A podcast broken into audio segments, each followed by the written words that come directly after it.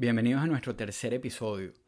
Hoy, como dicen por ahí, me acompaña un panel de lujo. Eh, tenemos a la gran Gaby Mesones Rojo, eh, quien es la coordinadora editorial de 58 y Caracas Chronicles, y a Betilde Muñoz Pogosian, que es directora de Inclusión Social de la OEA y además una importantísima colaboradora de Caracas Chronicles en temas de migración y diáspora. Eh, con ellas voy a estar hablando sobre esta última medida del gobierno colombiano de otorgar estatus de protección temporal para los venezolanos que están en el país. Eh, además, vamos a estar conectando ese tema con tres textos que publicamos en 58. Eh, una reciente entrevista que le hizo Sandra Caula a Alejandro Reig, Em, un texto y dos textos que publicamos ya hace un tiempo. Eh, una entrevista que le hizo Kaoru Yonekura al gerente de, ah, de, aduanas, no, al gerente de fronteras de Colombia y luego un artículo que publicó Selene Soto sobre la situación de los venezolanos en Colombia em, enfrentando eh, xenofobia dirigida desde distintos voceros del gobierno. Entonces, bueno, con ese panel de lujo y ese tremendo tema, esto es la conversa.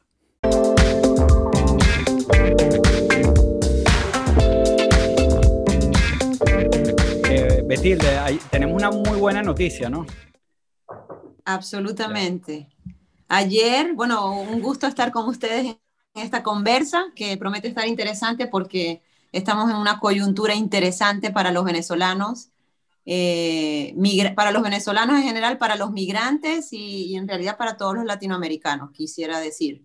Porque ayer eh, el presidente Duque aprobó un decreto por medio del cual va a dar protección temporal, aprobó un estatuto temporal de protección para los 1.7 millones de venezolanos que pudieran acogerse, que están en ese país.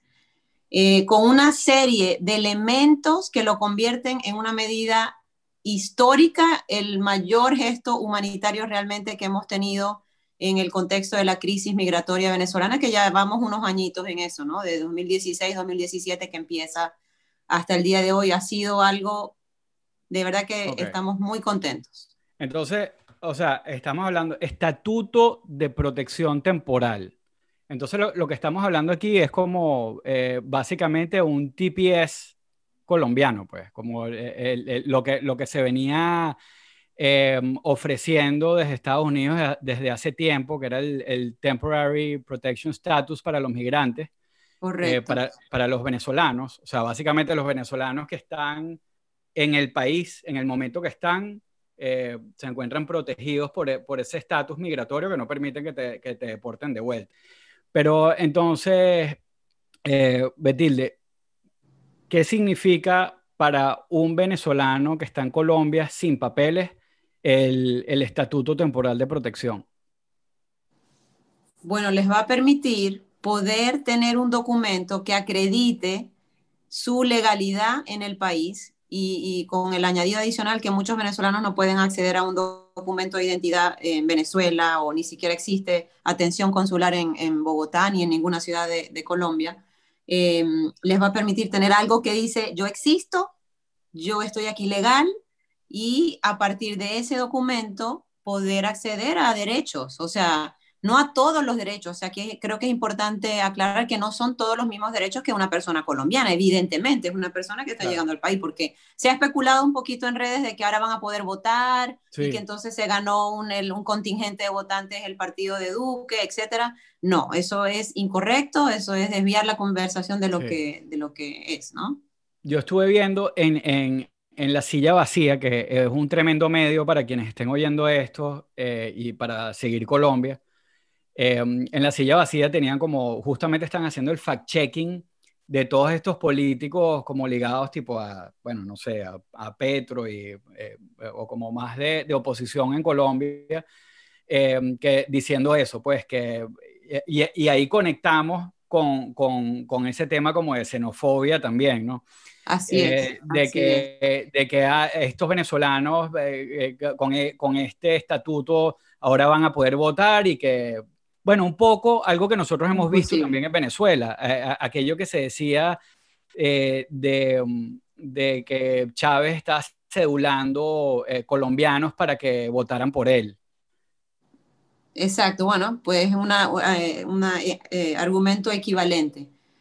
Pero en efecto no es así, o sea, los venezolanos que se van a poder acoger a esta medida de protección temporal no es que van a votar, simplemente van a poder existir, legalmente, tener un documento que, que certifica que están en el país eh, y acceder a salud, poder abonar a la seguridad social para poder después tener beneficios de salud, registrar a sus niños en las escuelas, eh, poder tener empleos formales. Obviamente aquí hay un elemento importante que después del COVID, todos los países de la región han sido golpeados económicamente muy fuerte, así que el tema de, de empleo formal va a ser un reto, migrantes o no migrantes, o sea, para todos los países va a ser un reto pero y los migrantes venezolanos que capaz tienen que acreditar sus títulos o hacer convalidaciones de, de sus carreras y eso eh, eh, son otros retos, pero digamos que em, van a tener la posibilidad de tener un permiso de trabajo que les permita tener un empleo formal. Entonces ya de por sí eso es un gane para la población migrante, pero también es un gane para el país que recibe, en este caso Colombia, y que les está dando esta protección, porque el proceso ya fue está anunciado en la página de Migración Colombia habla de que el primer paso es la eh, creación de un registro único de venezolanos. Entonces van a tener la posibilidad de saber quiénes están en el país, porque ahorita están a ciegas, ¿no? Ahorita 56% de 1.7 millones de venezolanos que se estima están en Colombia están en irregularidad, o sea, no sabe, el Estado colombiano no sabe quiénes son estas personas. Con esta medida les va a permitir tener esa base de datos, ese censo que por cierto después se puede usar en Venezuela para propósitos de una votación en el exterior, porque se va a saber exactamente quiénes son. Em, pues van a poder evaluar, eh, porque tienen toda su, deben tener la potestad de decir que si una persona tiene eh, archivos criminales o, ha sido condenado por algún tipo de, no sé, de situación criminal, no ser eh, protegido con esta, con esta medida, o sea, están en su derecho, eso, eso, todo eso les va a permitir saber, al otorgar este estatus de protección temporal, al tener una base de datos que dice exactamente quiénes son, estas personas, al poderse insertar formalmente en el mercado laboral, también van a pagar impuestos, van a poder empezar a ayudar a mover la economía, van a generar emprendimientos. O sea, desde una perspectiva, eh, al menos de mi mirada más de, de expertise migratoria, es un gane-gane para los migrantes que van a tener sus derechos protegidos y para el país que recibe, que va a saber quiénes son, va a poder ordenar la llegada de estas personas y le va a poder sacar el provecho que, definitivamente va a tener porque la, migración venezolana es, es, de gente muy bien formada. Yo estaba leyendo eh, un par de notas por ahí de, mm, eh, eh, bueno, no sé si era de la silla vacía o de Manuel Rueda en Twitter, que comentaba sobre que que eh, una cosa que me parece bien interesante, que es que en verdad esto no es una política popular eh, en Colombia. O sea, políticamente, Duque no está haciendo algo que le va a traer votos, aunque los otros digan que le va a traer votos de venezolanos nacionalizados. Es muy impopular. Em, eh, es bastante impopular. entonces, bueno, ok, lo que va a ser muy interesante también es que, bueno, cuando Duque se vaya, esto va a ser parte de su legado, ¿no? pero independientemente de eso, em, o, sea, es, un hecho importantísimo porque en Estados Unidos ya habíamos visto una medida similar, pero no se había hecho de la misma forma y, tan contundentemente porque en, en, Colombia hay un millón, casi 800 mil eh, venezolanos, de los cuales casi un millón no tienen papeles, que son los, que, los que van a salir más beneficiados por, por esta medida. Entonces es algo bastante contundente em, y que ya, ya está teniendo como, como esas réplicas eh, a nivel internacional. Eh, o sea, ya vimos que Anthony Blinken, el, nuevo secretario de Estado de, Estados Unidos, le dio el thumbs up a la, a la medida y dijo como que, mira, esto es, por ahí es que va la cosa. Eh, yo tengo entendido que en Estados Unidos también ellos están haciendo algo, están apuntando, yo no sé si tú tienes chismes de eso, pero están apuntando a una medida eh, más amplia incluso que lo que ya está el Didi o del TPS, que va a incluir a más migrantes de, de, de, varios países. Y, y, cuando ves la declaración de Blinken, ves que la cosa más o menos va por ahí. Bueno, efectivamente, en, en, la propuesta de gobierno de Biden estaba la aprobación del TPS en los primeros 100 días de gobierno. Ahora, tú te refieres a la gran eh, propuesta de reforma migratoria. Migratoria, sí. Pero acuérdate que eso es la propuesta que hace el Ejecutivo para análisis del Congreso y ahí al arbolito de Navidad le van sacando todas las los claro, digamos. Claro, entonces, bueno, sobre Estados Unidos, que creo que también vale la pena nombrarlo porque eh, eh, la medida es muy parecida a la, que, a la, a, la de Duque, aunque la de Duque es mucho más contundente por lo que tú decías. Son 10 años. 10 años, con posibilidad de adquirir residencia en el país y eventualmente ciudadanía. creo que son 5 años para la, para la ciudadanía o algo, algo por el estilo. entonces, wow, o sea, de verdad que es un salto eh, es, un salto gigante que está dando, que está dando Duque ahí. Pero entonces en Venezuela, eh, en Venezuela no, en Estados Unidos lo que está es el DD, que es como un estatus de, de eh, extradición. Pero no es un estatus. No es un estatus. No es un estatus. ¿Puedes explicar un, poquito qué es lo que es? No, el TPS es un estatus de protección temporal que al, al, tú irte a registrar y enviar tu aplicación, te, entregan una credencial que certifica que estás acogiéndote a ese beneficio. El DED, que es la deportación diferida que aprobó Trump en la noche antes de salir de, la oficina de la presidencia, es que no te, protege contra la deportación, pero no te da un estatus, no te da un documento que certifique y que eh, acredite que tú estás en este país. Simplemente, si te cruzas con ICE, que le llaman la autoridad migratoria acá, ellos no te pueden deportar. Y en teoría te, te, puedes pedir un permiso de trabajo también. Tenía Exactamente, ese, ese, sí es un beneficio concreto de, de, de, documentos y que, que te permiten. De todas maneras, es muy posible que, que, que eh, el gobierno de Biden apruebe el TPS para hacerlo más formal, me imagino. Y sobre todo montar lo que estamos hablando, para conectarlo con la parte regional. O sea, definitivamente esto que pasó en Colombia, claro, Colombia es nuestro país hermano, hermano, vecino. No hemos sido los mejores hermanos a través de la historia, pero bueno, eh, eh, somos hermanos al fin. Total, pero oye, y en nuestra pelea de la arepa, yo dije ayer, hoy la arepa es colombiana. Le cedo la arepa. Hashtag, hoy la arepa es colombiana. O sea, se la concedemos. Con ese regalazo que... Sí.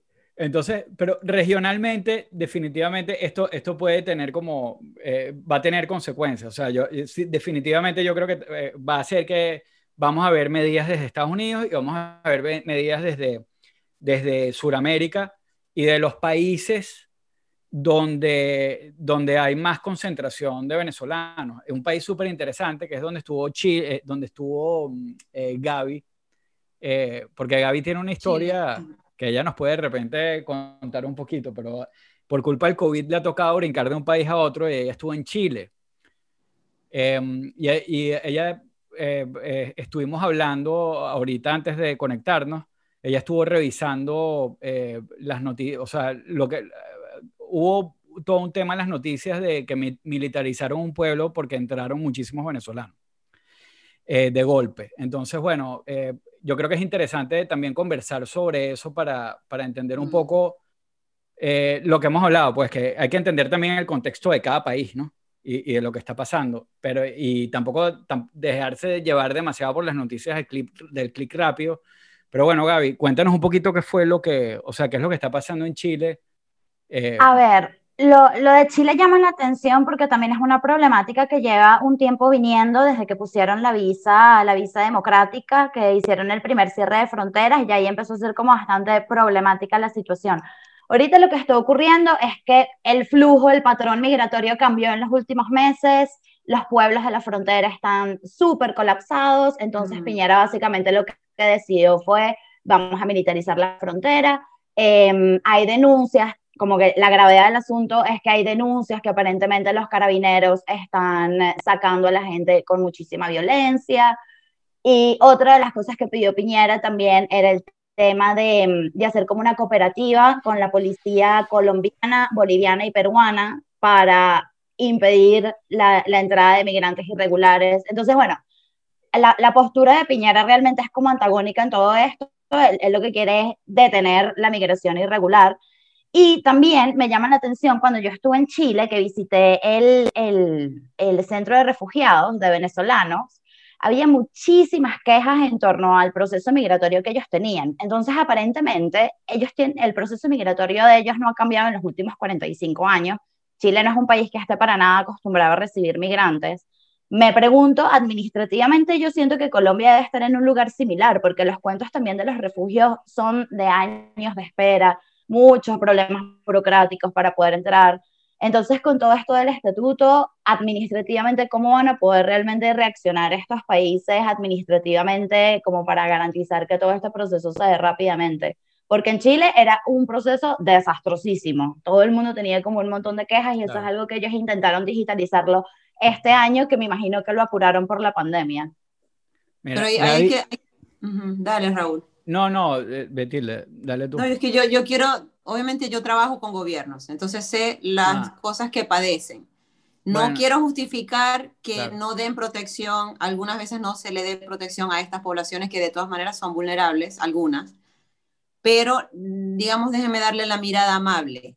Nosotros no hemos tenido como región una historia de recibir la cantidad de personas desplazadas forzadas que estamos teniendo hoy en día.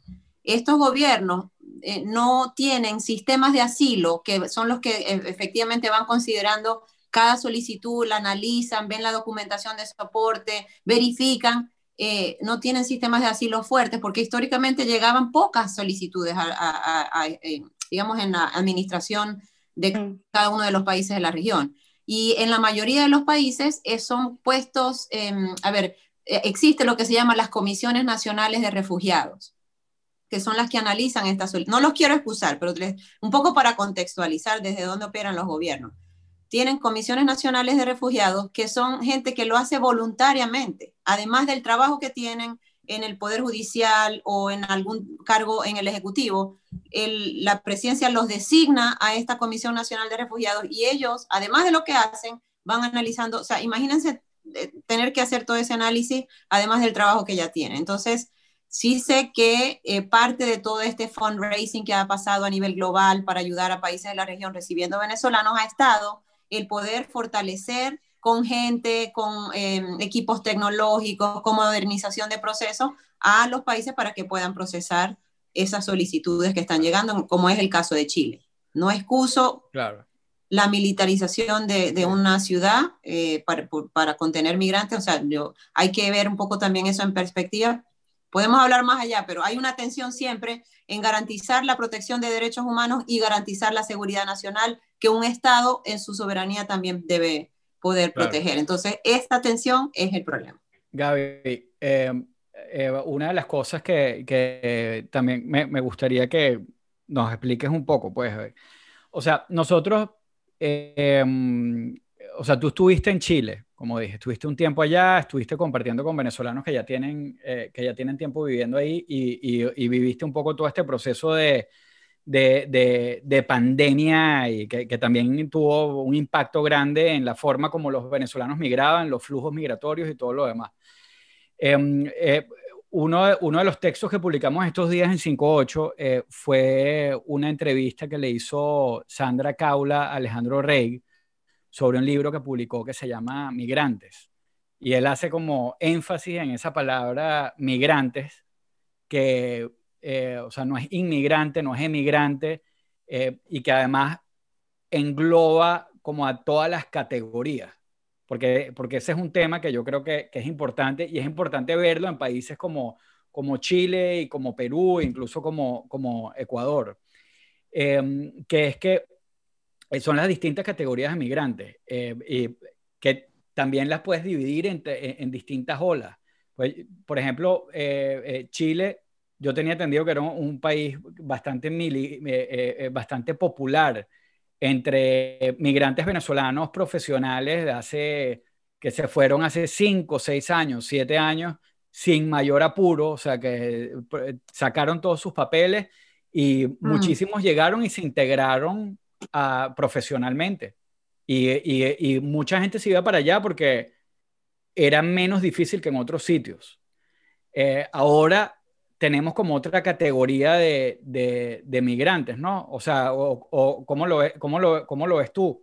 Em, en, en, Chile yo vi cosas que además vi también en Colombia, que fue, o sea, en, en, Colombia es súper normal que el, que el venezolano sea parte de la sociedad, o sea, son como comunidades que están súper linkeadas. Chile está al final del continente, está además separado por la cordillera, entonces en Chile siempre ha, habido como una sensación de aislamiento. Eh, Chile también tiene como esta obsesión con la clase media, la prosperidad, entonces claro, cuando llegaban migrantes venezolanos a montar negocios, a estudiar, a trabajar, efectivamente se adaptaban profesionalmente súper bien, entonces todo iba muy bien. Pero ahorita eh, ya con la llegada de, de, los migrantes, bueno, de cada vez están llegando más caminantes, eh, sí se ha visto muy afectado y yo sí sentí que después del estallido social empezó a haber un rechazo súper grande hacia los venezolanos que antes del estallido no había. El Entonces, estallido social... Sí, la, la, ola de protestas que hubo en octubre del, año del año antepasado. De 2019. Exacto. para contextualizar. Entonces ahí lo, lo, que se solapó fue como, como diferencias políticas también, porque antes los venezolanos llegaban, no opinaban tanto acerca de Chile, con el estallido, muchos venezolanos empezaron a opinar tipo, son unos comunistas, quieren todo gratis, estas protestas están malísimos, y entonces, bueno, un chileno que ha vivido toda su vida en un sistema que es bastante cruel, en un sistema económico que es bastante rudo, eh, con buenos niveles de represión, buenos niveles de asesinatos a, a líderes comunitarios mapuche, o sea, como una situación bastante crítica, empieza a escuchar esas cosas, entonces empezó a ver como un rechazo meramente político, no era como un rechazo social o de falta de adaptación, es algo simplemente como de polarización ideológica, lo que yo sentía ya. Y en Colombia, yo con las migrantes también, que fui el año pasado dos veces, también sentí que había mucho como esta conversación de a Duque le importa más Venezuela que Colombia, que también es algo que se está hablando ahorita, porque ahorita también, o sea, acaban de salir varias noticias de, de asesinados líderes políticos, que es el tema gravísimo que lleva los últimos años en Colombia, el tema de los falsos positivos. Eh, entonces, los niveles de violencia contra líderes comunitarios en Colombia van subiendo y al final todo el mundo dice, Duque lo único que hace es por los venezolanos y yo también siento que por eso personas como Claudia eh, López puede tan fácilmente utilizar su discurso xenofóbico porque sabe que muchísima gente sí dice como que, oye, Duque de verdad que lo único que está haciendo es ayudar a los migrantes y hablar de Venezuela y hablar mal de Maduro y nosotros y nuestros problemas no les presta nada de atención. Nosotros a principios de diciembre publicamos una entrevista que escribió Kaoru Yonekura, Yonekura eh, eh, que, una entrevista que le hizo al gerente de fronteras de Colombia. Eh, fue una entrevista súper interesante. Están pensando la migración venezolana correctamente, o sea, no como algo inmediato, sino como algo que iba a tener efectos a mediano y largo plazo.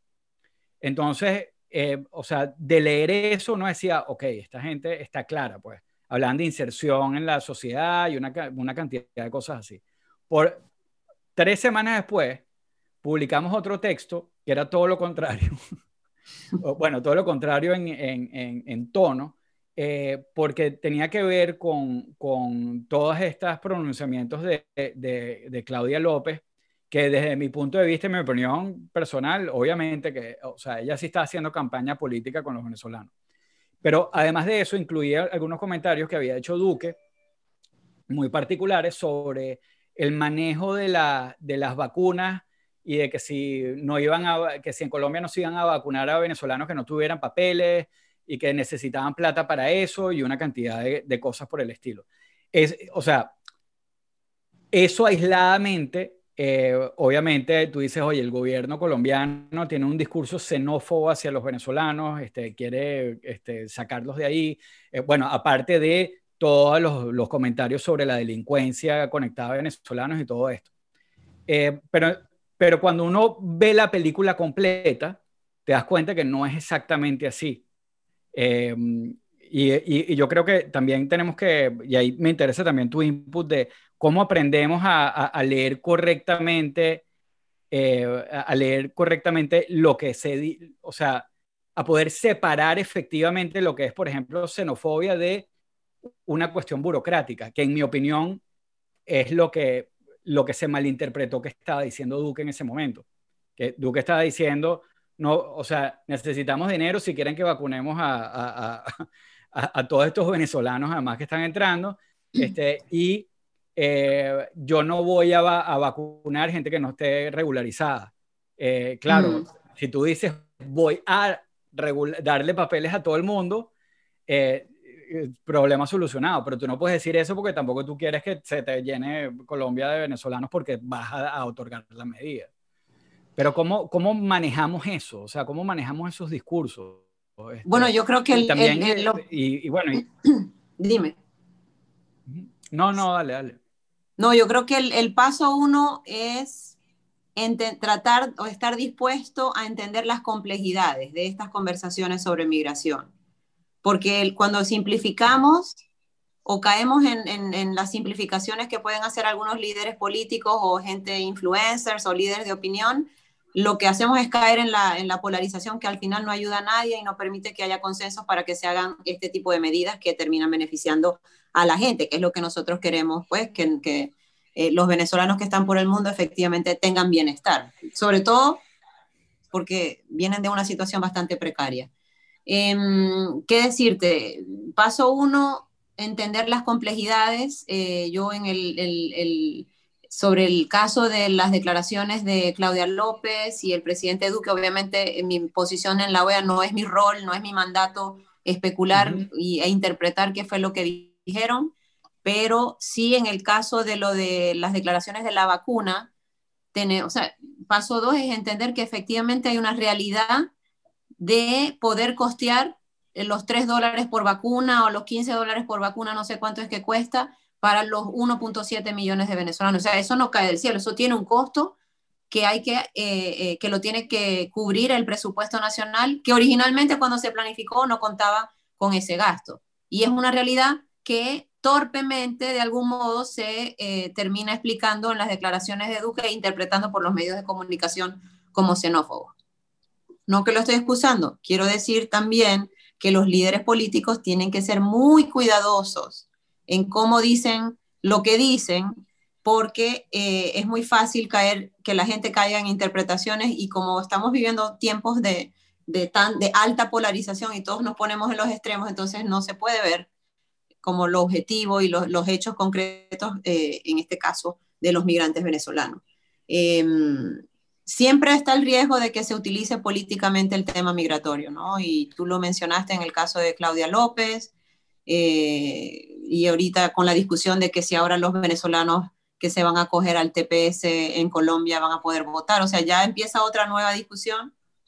Mi invitación es a estar atentos, a no caer en esas simplificaciones, a investigar lo que estamos leyendo y, y a contextualizar, ¿no?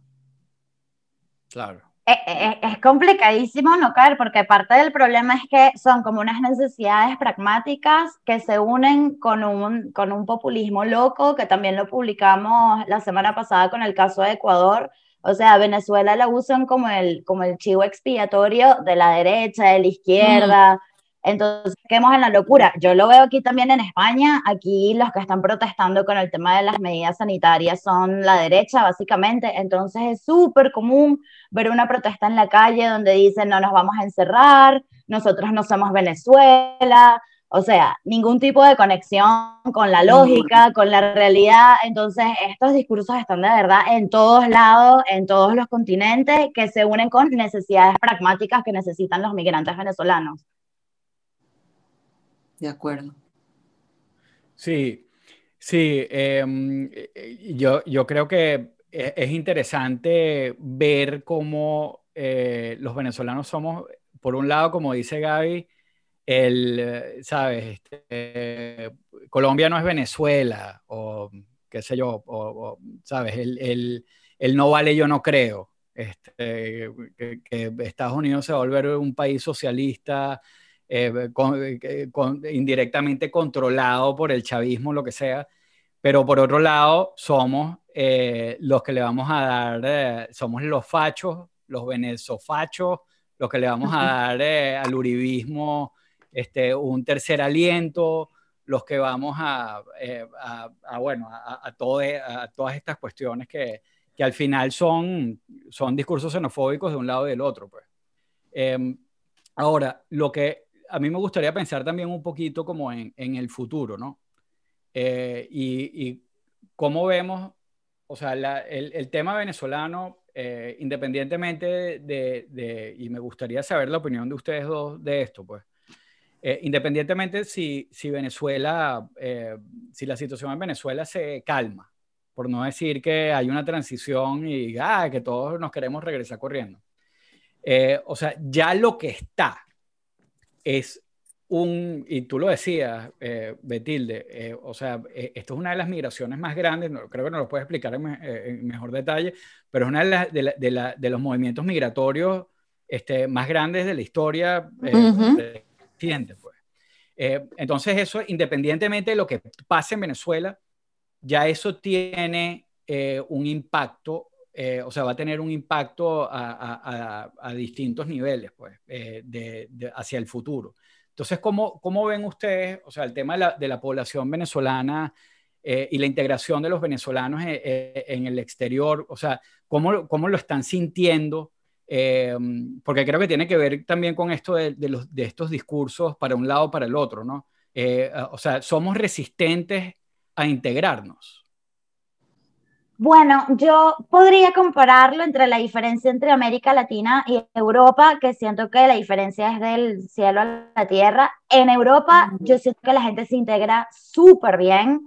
Y claro, aquí, aquí viene gente con un colchón económico, con una educación muy particular. O sea, la verdad que la migración acá muy pocas veces es, eh, yo la consideraría una migración vulnerable.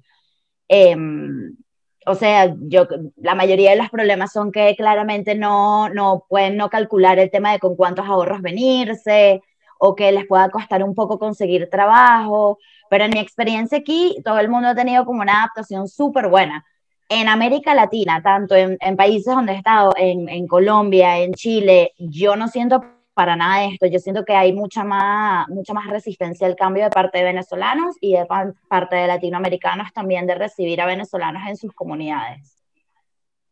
Yo probablemente coincido en la mirada, digo, y eh, yo vivo en Estados Unidos, entonces por ejemplo, los venezolanos que están en Estados Unidos, siento yo que tienen una mayor capacidad de integrarse, ¿no?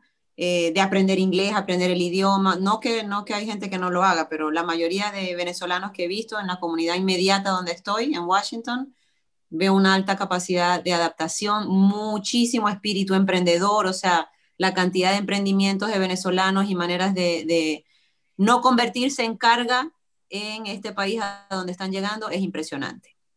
Pero también he estado, como, como, como Gaby menciona, en América Latina, y sí, obviamente es eh, de las olas migratorias que pudiéramos pensar de, nuestra mm, historia eh, como migrantes, eh, la última ola, que es la donde se ha concentrado la mayor cantidad o los mayores millones de, de, venezolanos, son personas que llegan en mayor precariedad económica, ¿no? O sea, que vendieron una moto, que vendieron un carro para poder costearse el, bus para llegar a Chile y encontrarse con gente que conocen o llegar a Perú y llegar a Ecuador. Em, entonces, y además sabemos que 60% de esos millones, de esos 5 millones, eh, están en irregularidad. Y eso ya de por sí agrega vulnerabilidad a la capacidad de una persona de integrarse, ¿no?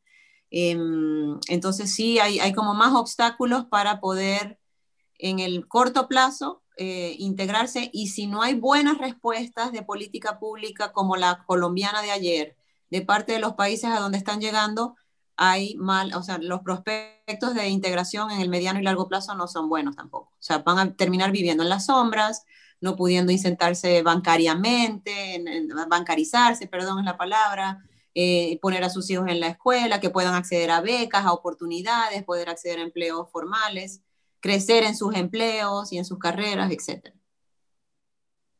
Claro. Yo, también, yo también siento un tema de, de como, em, como intención de, de, los venezolanos. Acá, por ejemplo, un venezolano que trabaje como mesero en hostelería no tiene ningún problema En Chile a mí me parecía súper común escuchar a venezolanos diciendo que ellos no querían trabajar para chilenos, que ellos preferían gastarse todos sus ahorros montando un negocio. Entonces me, me, pregunto de dónde vienen esas diferencias. No sé si será algo como eurocentrista, pero aquí la gente está como mucho más dispuesta a ganarse la vida limpiando baños si es lo que necesitas. En América Latina yo no siento eso para nada y sí siento a la gente en una situación mucho más necesitada laboralmente. Yo creo que, yo creo que eso y, y que podemos quizás conectarlo también con Estados Unidos y, y, con también con el tema de los emprendimientos. Betilde. Que, mm, pero yo creo que, que, es por una razón distinta de no estar dispuesto, sino de, de bueno, sí, no estar dispuesto, pero, pero como en, un tono distinto que, que, que, lo, que lo que pasa, por ejemplo, en Perú, porque también... Eh, también pasa, y hay, y hay, que decirlo, que algunos venezolanos llegan a, a, a, esos países y dicen, yo no voy a trabajar para un peruano que yo pudiera ser su jefe. Eh, o sea, ese Con tipo sentimientos de, de, superioridad y hasta racismo también, ¿no? Sí, exacto. Ese, Tipo, ese tipo de cosas pasan. Pero aquí en Estados Unidos yo pienso que también, o sea, hay, llega mucha gente que, que, tiene cierto nivel profesional eh, y, y, le tienen, yo creo que no es tanto que no están dispuestos como que a bajarse de nivel, sino que tienen pánico de entrar en el mercado laboral o, que, o simplemente porque, porque no pueden, pero tienen ciertos recursos que le permiten eh, montar el emprendimiento, eh, eh, así sea mínimo, pues. Claro, claro, está lo, que, lo que tú decías, de repente es que, bueno, si, para trabajar en un McDonald's pudiera, pero bueno, hay gente que dice, bueno, mira, yo prefiero tratar, de intentar esto que, completamente salirme de, o sea, de, de, meterme en un oficio que, que, yo no, o sea, porque yo hice posgrado, fui gerente de tal cosa, yo pudiera montar un mm. negocio, pues. Eh, pero yo creo que tiene que ver un poco con eso, pues, con, con, y, con, con, eh, con, ese tema de no tener, o sea, porque obviamente no es lo mismo que tú tengas, ok, bien, tú tienes papeles para trabajar en Estados Unidos, pero no tienes una trayectoria en Estados Unidos. Entonces llegas con tu título de UCAP, que es una maravilla, pero aquí no. Es correcto. Bueno, porque es ese proceso de, de, recomenzar, ¿no? O sea, eso no, no para nadie es fácil y más y bueno, y están los venezolanos que llegan dispuestos a hacer lo que sea, a contar de echar para adelante y otros que dicen, no, yo no voy, si ya yo fui gerente de tal cosa o ya yo tuve tal cargo, yo no voy a llegar a, o sea, no, ¿cómo me voy a, rebajar a hacer tal o cual cosa que, que no está en mi, en mi nivel. Pero, pero bueno, yo quiero pensar que es más el, em, los que quieren, los que están empujando para, para mejorar su situación y de sus familias y, y, están dispuestos a, a recomenzar si se quiere. Y, y, definitivamente, en mi opinión, los que mejor se integran son los primeros porque, porque bueno, eh, eso, laboralmente se están integrando, en sus comunidades se están integrando, no les toca, no les queda otra, pues. Y también va pasando que, que bueno, quienes a, lo mejor se quedan como, eh, son más resistentes a la integración, es gente como, bueno, como yo.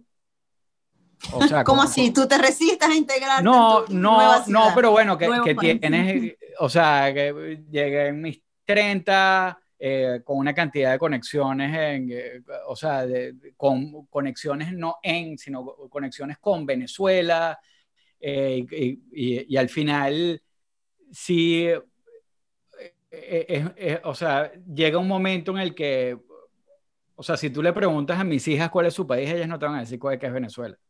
O sea, ya ellas son de aquí. Eh, entonces, esa parte es algo que yo creo que también cuesta como un poco... y, y, ojo, yo no estoy diciendo que sea, que sea negativo o positivo. o sea, creo que lograr ese balance de, de, de, estar aquí, pero todavía con la... O sea, eh, eh, eh, es algo súper complejo y es difícil, pero creo que deslastrarse no es completamente negativo, como quedarse pegado no es completamente negativo tampoco. son distintas es que la, la nueva realidad de un, o sea, la realidad de nosotros como migrantes, bueno, en este momento los tres que estamos conversando somos migrantes en, en, otros países, ¿no? Bueno, en Estados Unidos tú y yo, Raúl, y, y Gaby ahora en, en España. Ya vi por el mundo. Exacto, no, me quedé, me quedé, hice una pausa porque no sabía en qué país. Pero bueno, nosotros hemos tenido la experiencia y sabemos que implica como despojarse de cosas de Venezuela y, tener que adaptarse y acoger y, y, hacer cosas nuevas y, nuevos comportamientos de, para alinearnos con el país que nos está recibiendo. Y es ese sentimiento de, de no ser de aquí, pero tampoco, o sea, no ser, no sé, es complicado, ser y no ser, ¿no? ¿De dónde eres? Si es ser un poquito de Venezuela y un poquito de este país. Muy complicado. Bueno, emocionalmente yo también noto la diferencia entre la migración en América Latina y aquí en Europa, porque acá la gente está muchísimo más deslastrada, o sea, uno no se va a poner en una fiesta a explicarle a nadie porque Venezuela es una dictadura, eh, qué, qué significa una crisis, o sea, como que ese tipo de cosas no existen para nada, entonces, o sea, al final uno deja de hablar de Venezuela, uno deja de compartir cosas de Venezuela, entonces emocionalmente yo casi siento como mucha más separación de lo que sentía estando en América Latina. Mm, buen punto. Sí. Sí, sí. Bueno, a mí socialmente aquí a mí sí me, sí me ha pasado más una vez que incluso hasta panas cubanos de uno que te lo preguntan en inglés. Y que, hey, how, how are things in Venezuela? Y, y, uno, y de repente yo, a mí me pasa que, además también, un poco por mi trabajo, por lo que hago todos los días, eh, y no me doy cuenta y ¡pam! y me encadeno. Y, y, te das cuenta que los pierdes a los 20 segundos. Eh, Entonces, o sea, eh, es darse cuenta de eso también, pues, ¿no? De que, de que somos, o sea, que, el, el, a, a, Venezuela quien le importa es a los venezolanos. Así es, en, una gran medida. Pues. Bueno, Washington es un poquito diferente porque todo el mundo está conectado con esas agendas y, y la comunidad, más allá de la venezolana, ¿no? Los latinoamericanos están muy enterados de lo que ocurre en Venezuela, o sea, es por, por el, el, tipo de perfil que hay acá. En casi todas las, las fiestas o reuniones o cenas tocan el tema de Venezuela y están enteradísimos y te dicen hasta la última noticia. Entonces es difícil como desconectarse. Voy a tener que irme una temporada para Washington. Tienes que, tienes que, este es tu lugar, este es tu lugar. Tal cual. Mira, Betilde, yo quisiera eh, preguntarte una, una, cosa, una última cosa, pues. Eh, si tú tuvieras que hacer como una, una predicción sobre cuál es el... Eh, porque estamos de acuerdo que aquí esto es como un efecto dominó, pues, o debería ser. esto que, que pasó en Colombia debería desencadenar eh, debería agarrar tracción en la región. Pero si tú tuvieras que hacer una predicción de cuál es el próximo país que hace algo parecido, eh, con todo lo que tú sabes, eh, ¿hacia dónde apuntarías más o menos? Bueno, como conversábamos, creo que la decisión de Colombia subió la vara de, para medir en términos de estándares de protección, para medir a las políticas migratorias en términos de la crisis venezolana, ¿no? la crisis de migrantes y refugiados venezolanos. Entonces, ya ese es como el, modelo a seguir. Em, bueno, mi predicción es que definitivamente en Estados Unidos se va a aprobar un TPS en, la, en, la, en, la, en el tiempo, espero que prometió Biden. ¿Por qué? Lo digo. No porque no haya esfuerzos a nivel legislativo encaminados ya, para el tema del TPS, que es una, un camino para hacerlo aprobar, sino porque también puede ser aprobado desde el Ejecutivo con mm. una orden ejecutiva, o sea, una, un decreto, si se quiere que sería el equivalente. Un decreto ley. Un decreto ley. Que bueno, se le critica de que ya, ya firmó demasiados decretos ley aquí. Pero, pero él con una solicitud de consulta al, al secretario de Estado para temas de migración, y se puede efectivamente producir el, el, eh, un TPS para los venezolanos. ¿no? Y, y, yo creo que la, eh, como ya Colombia eleva la vara, como ya hay una especie de ofrecimiento, no, un, un ofrecimiento concreto, no una especie, un ofrecimiento concreto del, en el plan de gobierno de Biden, las presiones, la comunidad venezolana está movilizada, yo pensaría que el próximo, eh, sin perjuicio de que el DD aprobado por Trump fue muy favorable, este, lo que viene ahora es un TPS en, en Estados Unidos para venezolanos. Ok. Gracias. y debo decir, debo decir algo más, voy a anotar algo más, que hablando del tema de Colombia y los costos que le va a representar acoger a estos 1.7 millones de venezolanos, Yo creo que el elemento también interesante es cómo va a actuar y cómo va a reaccionar la comunidad internacional, incluidos los organismos que financian, ¿no? O sea, o que dan cooperación, este, ¿cómo le llaman eso? Bueno, sí, cooperación o dan préstamos. Pensaría que se van a alinear con Colombia para ayudarle a este país a cubrir los gastos o las brechas que va a generar el, la, protección de venezolanos y si otros países ven esto, capaz se animan también a hacer lo mismo. Claro, el mensaje, y, esto es bien interesante porque eh, eh, está conectado con lo que estábamos hablando antes, o sea, em, Duque venía enviando el mensaje de que necesitaban plata para manejar esto desde diciembre, más o menos. De hecho, esta semana, ya todo el mundo se le olvidó, eh, pero esta semana eh, él había hecho unas declaraciones antes de anunciar esto, de que necesitaban plata para manejar la migración venezolana y había una cantidad de gente que, que salió a criticarlos, pero obviamente tenían esto, este as bajo la manga mm. eh, y, y, es parte de la campaña que ellos venían haciendo para, y, claro, y cuando efectivamente lo haces, ahora, si tienes un papel en la mano para ir a pedir, a pedir es correcto. Y tú sabes que siempre... Si se lo dan, los otros lo van a ver. Exactamente. Es, es un poco yo creo que el efecto difusión por ese lado. Y tú sabes que siempre había estado la gran, eh, ¿cómo se dice? La gran pregunta sí, de por qué nunca se lograban en los pledges que hacía la ONU para responder a la crisis de migrantes y refugiados venezolanos, nunca se lograba la totalidad de, los fondos que requerían. O sea, no, nunca se lograba recaudar lo que se hacía falta para atender a los venezolanos. Incluso hubo en, en, agosto del año pasado una conferencia de solidaridad que lideró España y la Unión Europea y tampoco, o sea, recibieron muchos millones de dólares, pero todavía insuficiente para atender eh, los retos de la migración venezolana. Y todo el mundo pregunta, bueno, pero ¿por qué no se recoge lo mismo que en Siria? O si es la segunda crisis de desplazamiento forzado a nivel mundial. ¿Por qué no se recoge lo mismo que acá y allá? Yo creo que con esto de Colombia vamos a, vamos a, estamos empezando a ver, ¿no? Y ahorita el análisis eh, apenas comienza, pero vamos a ver si esto puede representar que ahora empiecen a entrar fondos para apoyar a venezolanos en este país. Y si puede ser un, un, incentivo para otros países. Claro, porque un, o sea, una de las vulnerabilizaciones mayores de nuestra migración sí sigue siendo el, el subfinanciamiento. De hecho, uno de los datos que están en esa entrevista de Cauro es la diferencia entre el dinero que iba para un migrante sirio, que era creo que 2.500 dólares, y para un migrante venezolano estaban destinados solamente 200 dólares. Exacto. Eh, eh, exacto. Eso lo decía el gerente eh, de Fronteras de Colombia desde entonces, principios de diciembre, finales de, finales de noviembre. Pero, pero bueno, mira, Betil, de verdad que millón de gracias por... Eh, esperamos más textos tuyos en la página. Eh, eh, de resto, para los textos que nombramos, los vamos a poner en un post que va a estar en 5.8. hay por lo menos tres o cuatro textos recientes sobre migración. Están bien interesantes.